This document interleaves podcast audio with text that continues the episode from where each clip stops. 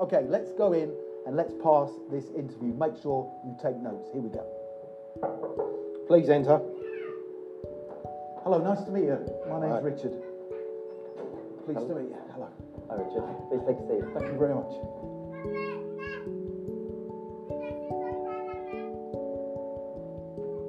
Hi Richard, welcome to the interview. Thank you. How was your journey here today? Yeah, it was really good, thank you. I actually came last night before the interview just to make sure I knew exactly where to come. I got here early this morning just in case there was some traffic, sat in the car and composed myself. So it was a really good journey. Thank you for asking. And um, what was happening that last night? My name's Andrew, this is Joshua. We will be doing the interview with you today. We're going to ask you a number of questions for your suitability for the role. So if you can start with, uh, if you can tell me about yourself, that'd be great. Yeah, sure. So, as you know, my name is Richard. Over the years, I've built up a diverse range of skills and qualities that I believe are a match for this job description. I am very positive. I love being at work. I have goals outside of work, which means that I need to perform to a high standard when I'm in my job in order to achieve those goals. So, I'm very focused in my work. I'm very good at planning and organising my work, so you can give me loads of tasks and different projects to work on, and they will always be done on time and to the necessary standard. I'm very good with clients and customers because I understand for your business to be successful, I need to not only act as a positive role model, but I need to provide outstanding service so your customers and clients come back to your business time and time again. I'm happy working on my own but I also like to work as part of a team. I'm a very fast learner, so if you give me a task, I will learn it quickly. I'll always be the first person to volunteer to do a job that needs to be done. And you have my word that if you hire me in this position, I will perform to a very high standard and I will help you to achieve your commercial and your financial objectives. That's great, thank you. Uh, could you tell us a little bit why you want to work here with us? Yes, so I've been aware of your organisation for many years. As you know, you are a market leader, you are innovative, and you are creative. And I believe from what I've seen, you always put your customers and clients first. So you start with your customers and then you work backwards, which, in my opinion, will always mean that you are going to be successful. That is good for me because I am working in an organisation that is constantly striving and moving forward, and more importantly, you want to improve and develop. I'm the type of person who also wants to improve and develop. I don't just want to sit in a job and do the bare minimum. Bare minimum. I want to excel and advance year on year. I'm also at the stage in my career where I see myself staying with the same organisation for a long period of time. Because, from what I understand during my research, you have very ambitious plans for the future, and I would like to be a part of those. Finally, I under, I understand that you hire lots of talented and bright people. So again, that's good for me because I will get to work alongside some people who will push me and they will challenge me, and that's great for my long-term future career plans. So those are the main reasons I see myself being here for a long period of time, and I will be able to grow as your company grows as well. Thank you, Richard. What experience do you have which is relevant to this role? Before I applied for the position, I downloaded a copy of the job description. I read it to make sure that I was confident I could meet the requirements of the role. Predominantly, the experience I have is first and foremost dealing with customers and clients. I'm very, very good at that. I have lots of experience. I used to do it on a daily basis in previous roles. So if a client is demanding or they are difficult, I have the interpersonal skills and the communication skills to win them over and make sure that we provide them with a first class service. I also have lots of experience working in a variety of different teams. So you could say to me, Richard, we want you to go and work in a team. I may have never worked with those people before, but I will adapt, I will support the team members, and I will make sure that we all focus on achieving our objectives. Other experience I have is being able to plan and organise my work methodically. I am very good at working under pressure. I enjoy working under stressful situations, and that is because I always plan and organise my work meticulously. So I know what's coming, I look ahead, and I make sure that I can achieve my objectives. Other experience I have is, is also helping my managers and my supervisors to achieve their goals. Obviously, your manager and your supervisor is always under pressure. You know, they have lots of commercial goals and objectives to achieve, and I understand that. So I will work with my manager and my supervisor to help them achieve their objectives by being basically a high performing employee and always putting the needs of the business first. So just to summarise, having read the job description, I feel I have.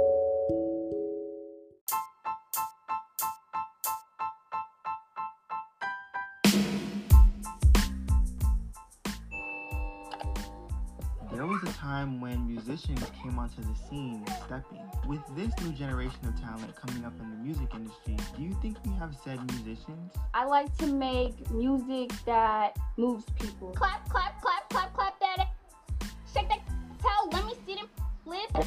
Damn, I feel like the man. Freshman of the year, I woke up like the man. Fell in love with this money.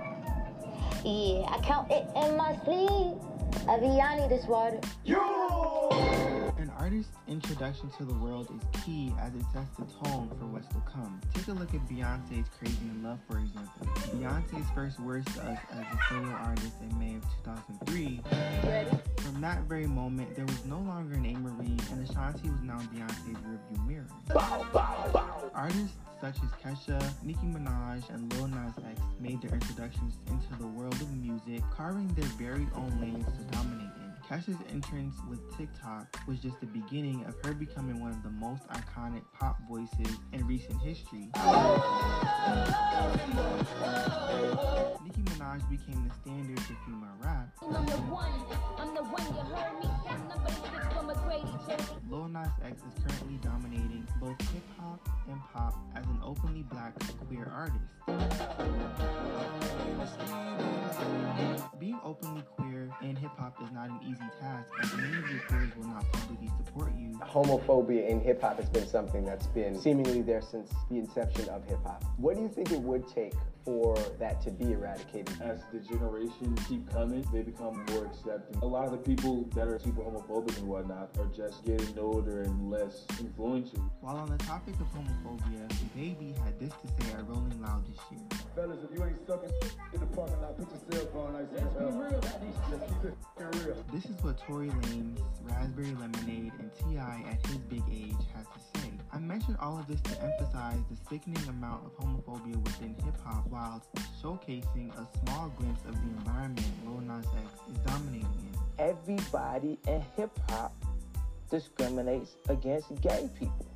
In terms of upcoming artists of this generation, I believe Doja Cat as well as Lil Nas because they don't like them and i don't know why because um, it's their body and i doubt whenever a person is a gay don't ever judge him because he's like he's more better than you are X are on the path of becoming legendary. Doja Cat's artistry is out of this world. She's extremely versatile, and she also pays respect to those who paved the way for her. And Lil Nas X's winning streak doesn't appear to be letting up anytime soon. With many new artists currently in the market, I personally do not see longevity. With Cardi B, for example, even with her Grammy wins and numerous accolades, her problematic behavior will eventually catch up to her. 6 9 is bangers. Flame up, light it. They see me get excited. Two step, spin around. but his nasty behavior overshadows his art. I remember going out tuning into music channels such as MTV, Fuse, and VH1, witnessing legends in the making. As I view the current state of music, I'm witnessing mediocrity. People don't make albums anymore. They don't make albums.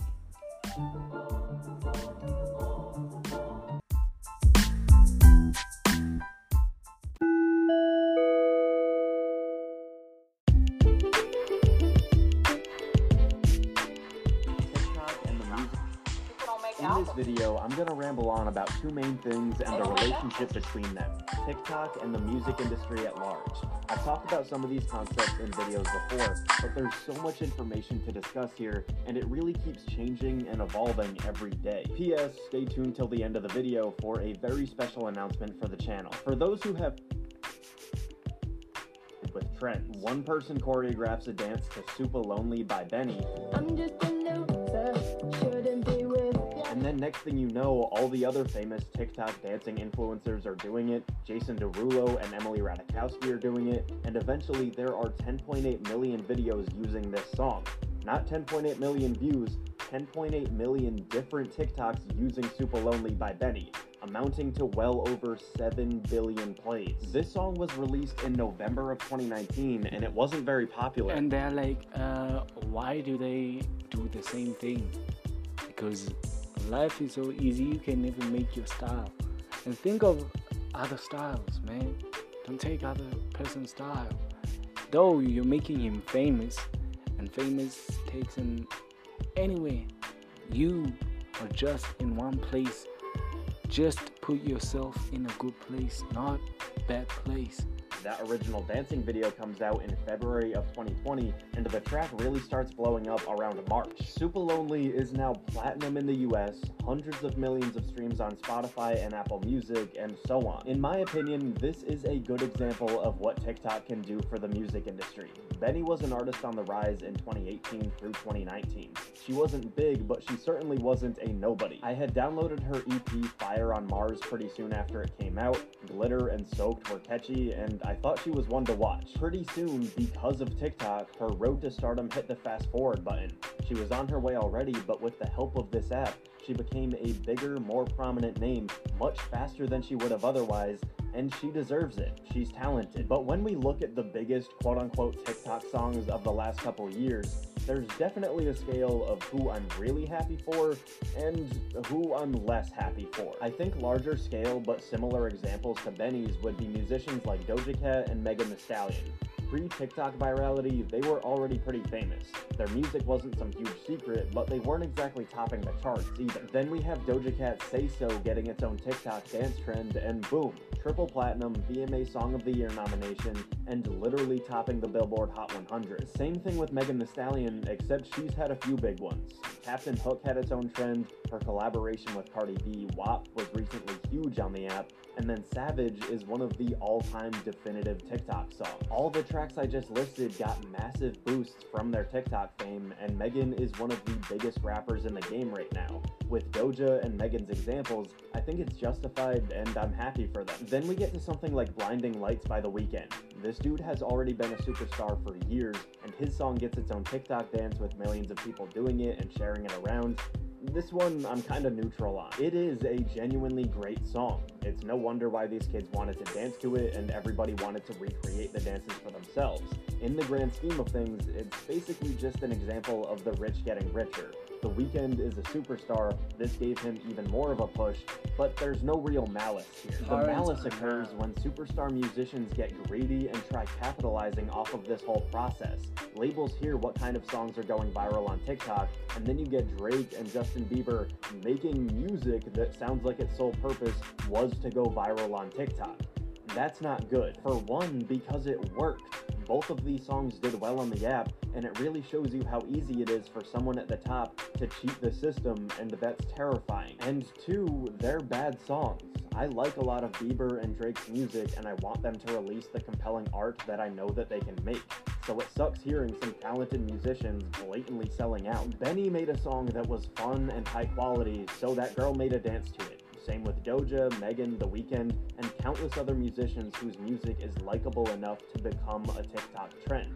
But you really know it when you hear it when someone tries to go viral on this app. To branch off of this a little bit and move on to something else, we talked about successful musicians that get even bigger off of TikTok fame, but what about musicians that you've never really heard of before you hear them going viral on the app? What happens to them? Here are just a few examples, but trust me, there are probably hundreds of these by now. I don't wanna fall asleep, I don't wanna pass away. I've been thinking you said, you're a player, aren't you? And Yeah, they there they are, man. You can hear them. They're new.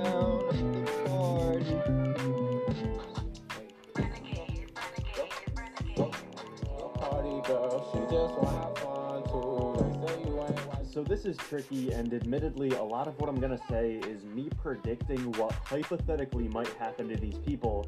But hear me out. First and foremost, I'm happy that all of these aspiring musicians have found some kind of success. I'm sure they've been working really hard, and now because they had a track blow up on TikTok, they're getting millions of streams on that song, probably some decent money for the first time, and maybe even attention from magazines and labels.